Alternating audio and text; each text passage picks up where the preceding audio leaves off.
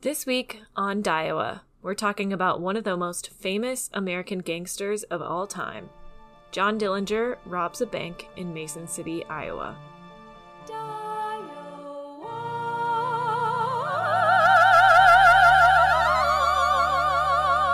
Welcome to DIEOWA, the first Iowa focused true crime podcast, where there's 99 counties and a murder in every one. These are your hosts, Beth LaValle and Allie Tulin. Beth, it's our last bonus episode of 2021. Are you happy or sad? Those are the Actually- only two options. Actually, really happy. I am ready for season two. I'm ready for season two, ready for 2022, ready for us two to hang out. Be in Iowa at the same time. Just, we're on the up and up. I've been saying it. It's going to be great. Well, we've already covered Mason City in our Cerro Gordo County episode. And I'm happy to report we are back with former reporter and current author Joe LaValle. His new book is out and available on Amazon and his website. So, like we said, we've already covered Cerro Gordo County.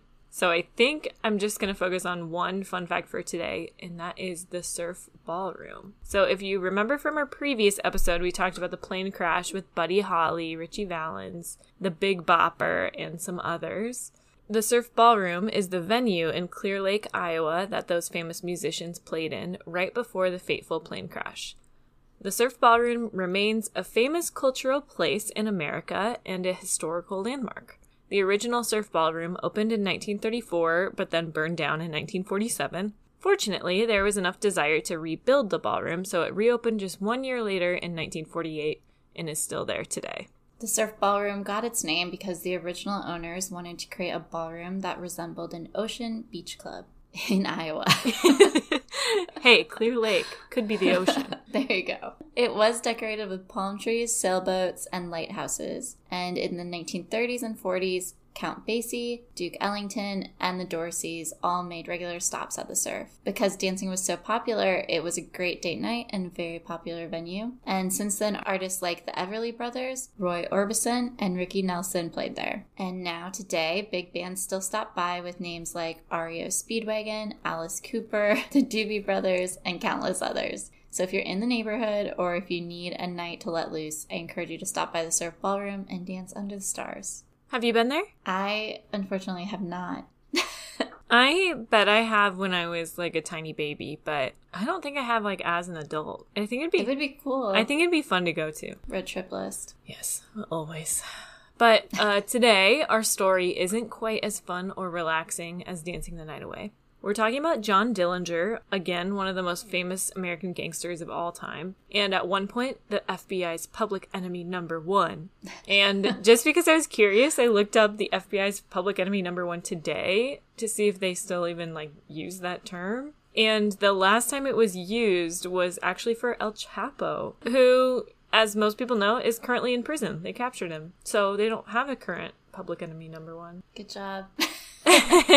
but anyways, John Dillinger caught the attention of many Americans after the Great Depression because of his good looks, his charming attitude, his limitless courage, and sometimes his sympathetic attitude towards hurting civilians. He didn't really love shooting a bunch of guns or, you know, hurting a bunch of people. He just mainly liked robbing banks. So while he robbed many banks around the Midwest, today we are talking about the bank robbery of the First National Bank in Mason City, Iowa. Our guest Joe LaValle, aka my father, wrote a few stories for the Globe Gazette, which is based in Mason City, Iowa, about this bank robbery. Here he is introducing himself. Thanks for having me on. I'm Joe LaValle, uh, Joseph LaValle. I'm an author and former newspaper reporter. I'm a lifelong Iowan, and and I'm happy to uh, be on DIEOWA talking about the Dillinger robbery. And I had the opportunity to write about it I think, three different times in my years at the Globe Gazette in Mason City. So while I don't pretend to be an expert on the Dillinger robbery, I think I do have um, a little perspective on it that maybe some other people will enjoy hearing about. So the 1930s were an infamous time for famous gangsters like Babyface Nelson, Bonnie and Clyde, Machine Gun Kelly, not that one, and others. But John Dillinger and his gang had been robbing several banks in the Midwest. They joined up with Babyface Nelson in South Dakota, and they were hiding out in St. Paul, Minnesota when they laid their plans to visit Mason City, Iowa. Before we get into the nitty gritty details of the robbery, just a little bit of background on Dillinger. He had a pretty unstable childhood. He was raised primarily by his father after his mother died when he was just four years old. He was kind of a troubled kid and just kept getting into trouble, like petty theft and bullying, which then turned into auto theft and more. And after getting caught stealing a car, he joined the Navy, and when he got out, he almost immediately robbed a grocery store with his friend. When he got out of the Navy, he he hooked up with a friend and couldn't find a job, and they kind of decided to make some easy money. And the friend talked Dillinger into robbing a grocery store with him, and they got caught. The friend pleaded not guilty and was convicted at trial and sentenced to a short sentence, a couple of years, I think.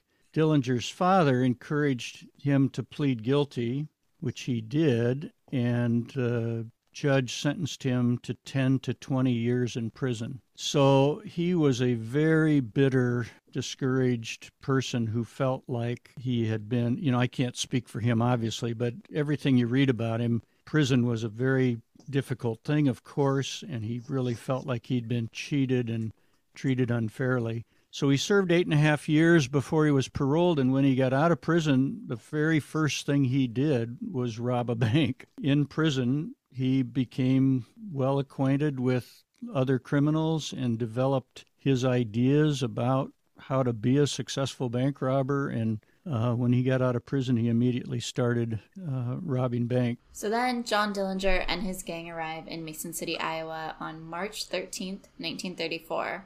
A dark blue Buick sedan, much bigger than our sedans today, made its way to First National Bank. And they had chosen this bank because they heard that it had plenty of cash and we're aiming to steal upwards of $250,000.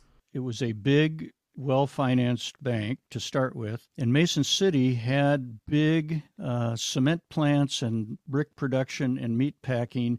So even at the heart of the Great Depression, there was quite a bit of commercial activity in Mason City because, you know, with the WPA, things were being built and cement was needed and bricks were needed. And so people had jobs. And the day that Dillinger arrived there, the bank had an unusual amount of cash on hand to pay for people's paychecks.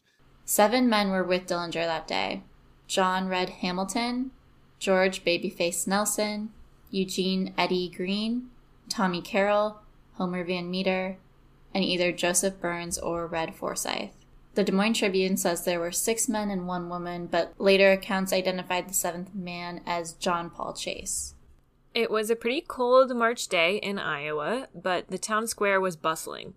There was even a cameraman filming the First National Bank that day. That actually caused some problems. When this was all occurring, the townspeople on the street assumed that a movie was being made because, totally coincidentally, that morning, a guy with a movie camera had been filming in the First National Bank. So when they heard the gunshots and the alarm go off and saw the policeman running toward the bank, they assumed a movie was being made. So they actually, the townspeople actually started gravitating toward the bank to watch what was going on. I actually did look up that footage. It's kind of funny. okay, I couldn't find it anywhere. What are your secrets? I don't know. I think I found it on YouTube. Shoot. I'll send it to you. Yeah, I want to see it. Yeah. I'm not sure how long those townspeople stayed there before they realized that it was actually happening. The gang entered the building by firing shots at the security guard cage. In those days, the guard cages were up on a bank ceilings were 20 feet high, two stories high, and the bank cage was up on the higher level, like at a balcony level. And so one of the first things they did was take the Tommy gun and blast into the guard's cage. That same security guard at the entrance of the building fired tear gas as the gang members walked into the bank.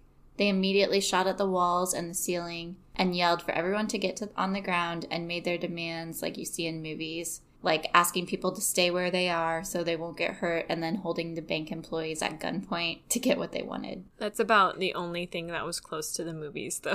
the, the rest right? is pretty exaggerated. So, one of the gang members, Hamilton, then asked assistant bank cashier Harry Fisher to the vault. This is typically where the gang cashes in, but this time it went awry, all thanks to Harry Fisher. You know, most bank vaults have a massive door that's locked at night, and then during the day they have more of a door that looks like a jail cell door. Well, this thing was spring loaded and they had it propped open with a sack of coins. And so when the bank employee went into the vault, at gunpoint to fetch the cash for the bank robbers, he kicked that sack of coins out of the way and the gate shut and locked. So the robber was on the outside and the bank employee was on the inside, and the robber's sticking his Tommy gun through the bars saying, Give me all your cash. And the bank employee proceeded to do that. He obviously didn't want to be shot, but he did it by passing out the smallest bills first. With just $52,000, the gang left the bank in a hurry using civilians as shields so police didn't shoot them. Here's Joe explaining how they escaped. As I mentioned, their car had running boards, as many of the cars did in those days. They gathered up female bank employees and women on the street and forced them to stand on the running boards of the cars and even lie across their laps in the back seat so they surrounded themselves with innocent civilian women and drove out of town with their cars surrounded by civilians, preventing the police from shooting at them as they drove out of town. Pretty smart play. And uh, one of the people I interviewed way back in the 1970s about the bank robbery described what it was like to watch his fiancee being dragged away by bank robbers and forced to stand on the back bumper of the car uh, he, of course, was petrified for her. Sure, she didn't like it much either. No, none of those hostages were hurt. The gang even dropped some of the civilians off when they needed to go. It said that Miss Minnie Peam, an older woman who had been taken hostage, suddenly cried, Let me out, this is where I live. And so Dillinger and his gang let her out, and then she boarded a city bus and went oh home. oh my gosh. See, he's got sympathizers. Yeah. So the gang continued back to their home base of Minneapolis or St. Paul, Minnesota. Just a few months later, Dillinger went to Chicago where the FBI caught up with him and he was shot and killed outside of a movie theater. A few people were actually injured during this fiasco in Iowa. Raymond L. James, who was secretary of the school board, was actually walking up to the bank to do business. He then encountered Babyface Nelson, who ordered him to stop, but when he continued walking towards the bank, and didn't comply, Nelson shot him in the leg. And then, as we mentioned, the gang shot at a security guard first, and one of those bullets nicked the guard in the chin and the ear, so he ended up with minor injuries as well. And finally, Dillinger himself was injured. Above the bank were offices for some of the court judges. When Judge John Shipley heard the commotion below, he pulled a pistol out from his desk drawer and shot at the gang. He hit Dillinger in the shoulder from his third floor office, which is pretty good aim, in my opinion. Agreed. So, unlike the movies, the gunfire was pretty minimal, but robberies are still traumatizing and dangerous for criminals, police officers, and civilians alike. And then, of course, years later, we revisit these stories and make fun of them. So, very lighthearted. yes. But one of the fun parts about being a reporter is that you get to interview all kinds of people. And for one of his stories about John Dillinger, my dad got to interview a bystander and witness to this Dillinger robbery. George was a very lovely, funny, elderly gentleman. I think he was 76 years old at the point where I interviewed him, so he would have been in his 30s at the time of the robbery.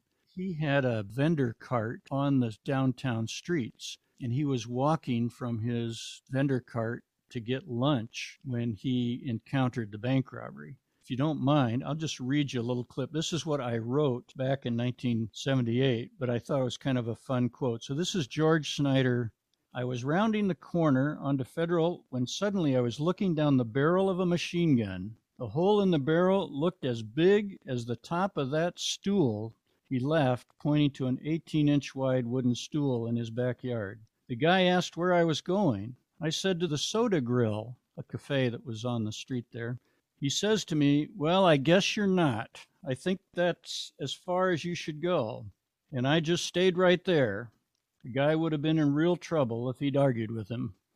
So, Allie, after all we've learned today, what are your thoughts on John Dillinger? I don't want to say I'm a John Dillinger fan, but You are Oh. attracted to him? I knew it. oh, yeah, especially uh, post plastic surgery. yeah. That's my fun fact. Did you know that John Dillinger got plastic surgery? I knew that it was a rumor, but I again No, I think he legit did. I I am ninety percent sure it really happened. I thought he was considering it and then he died. I think he did it before he died, and it was to cover his face, uh, like hide his face from all of those Public Enemy Number Yeah. One little movie intros that were playing at the time. I thought that's what the mustache was for. Mm, I don't know, but no, I I do. I don't know why. I'd like to think that he was secretly good, but I know he like he did kill some people, so not a good guy.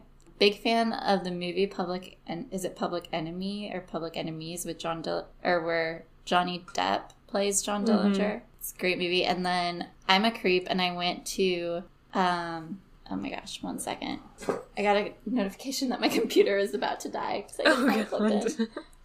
Oh, okay. Saved. I thought this was all going to just die. Okay. Oh, keeping this in there. sure.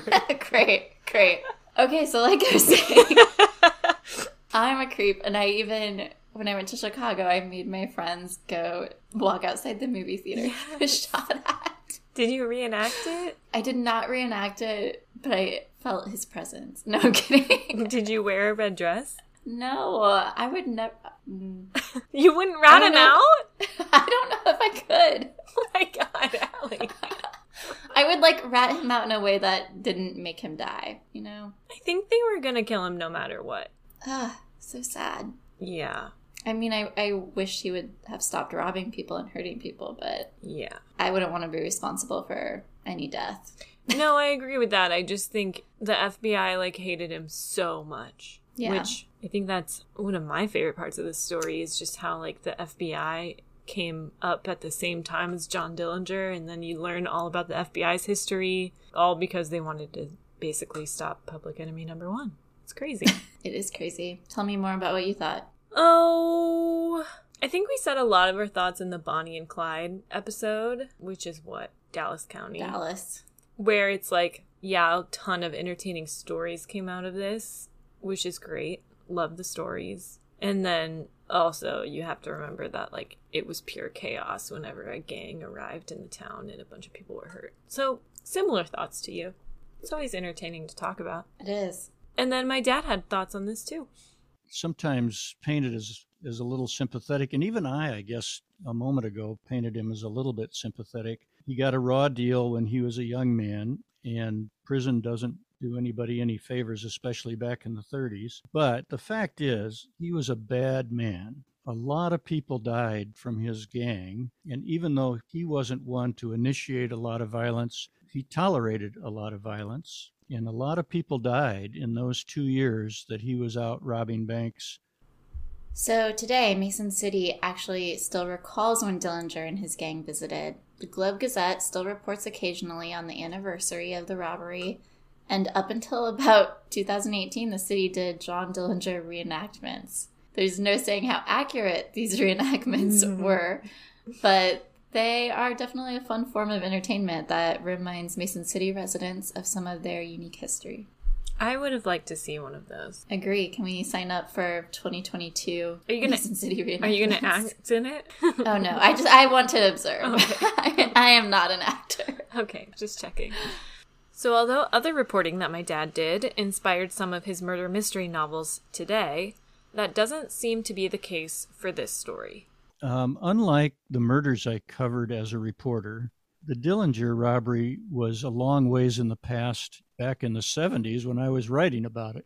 You know, it predates my existence by a generation almost. It was always sort of a historical curiosity or interesting and and like the quote I read from the George Snyder interview it was easy 40 years after it happened or 45 years after it happened to write lightly about it, to have a little fun with it. So it never affected me the way that a crime did where I was on the scene and you could see the blood on the floor or the or you're in the courtroom and you see the crying mother grieving for a loved one who's been killed those things affect you a lot but the dillinger robbery really didn't because as a reporter it was a long time in my past even so we encourage you to pick up one or all four Nice. of Joe LaValle's books. He writes faster than we make podcasts. Oh, way faster. But his fourth book was just released and it is Performing Murder.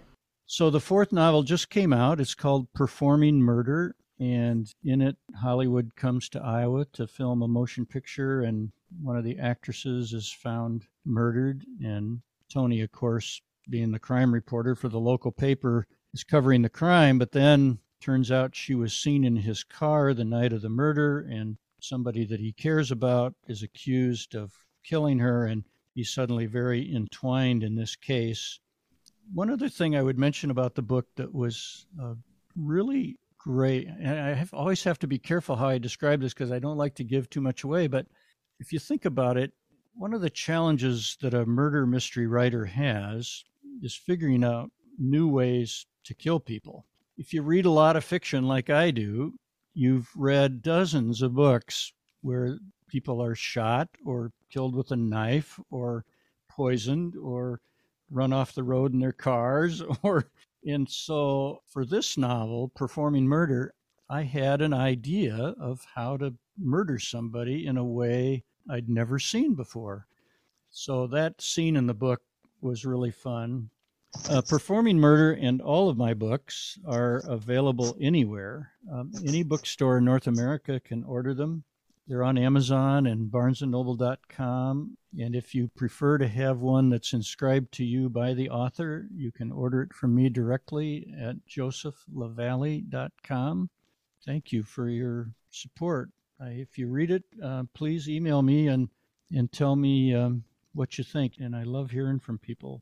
Since we know you already love true crime, I'm sure you'll love fictional crime as well. And with that, we are wrapping up our final bonus episode of 2021. Woohoo! We, We did it. we'll see you next year in 2022. Hope you all have a wonderful holiday season and a very happy new year. Bye. Bye.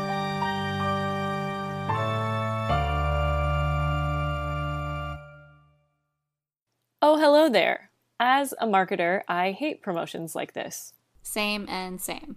but I love content. Me too. So if you like our content, give us a like, follow, share, subscribe, note, fax, literally anything you think would help us continue making DIEOWA a success. Thank you, thank you, thank you.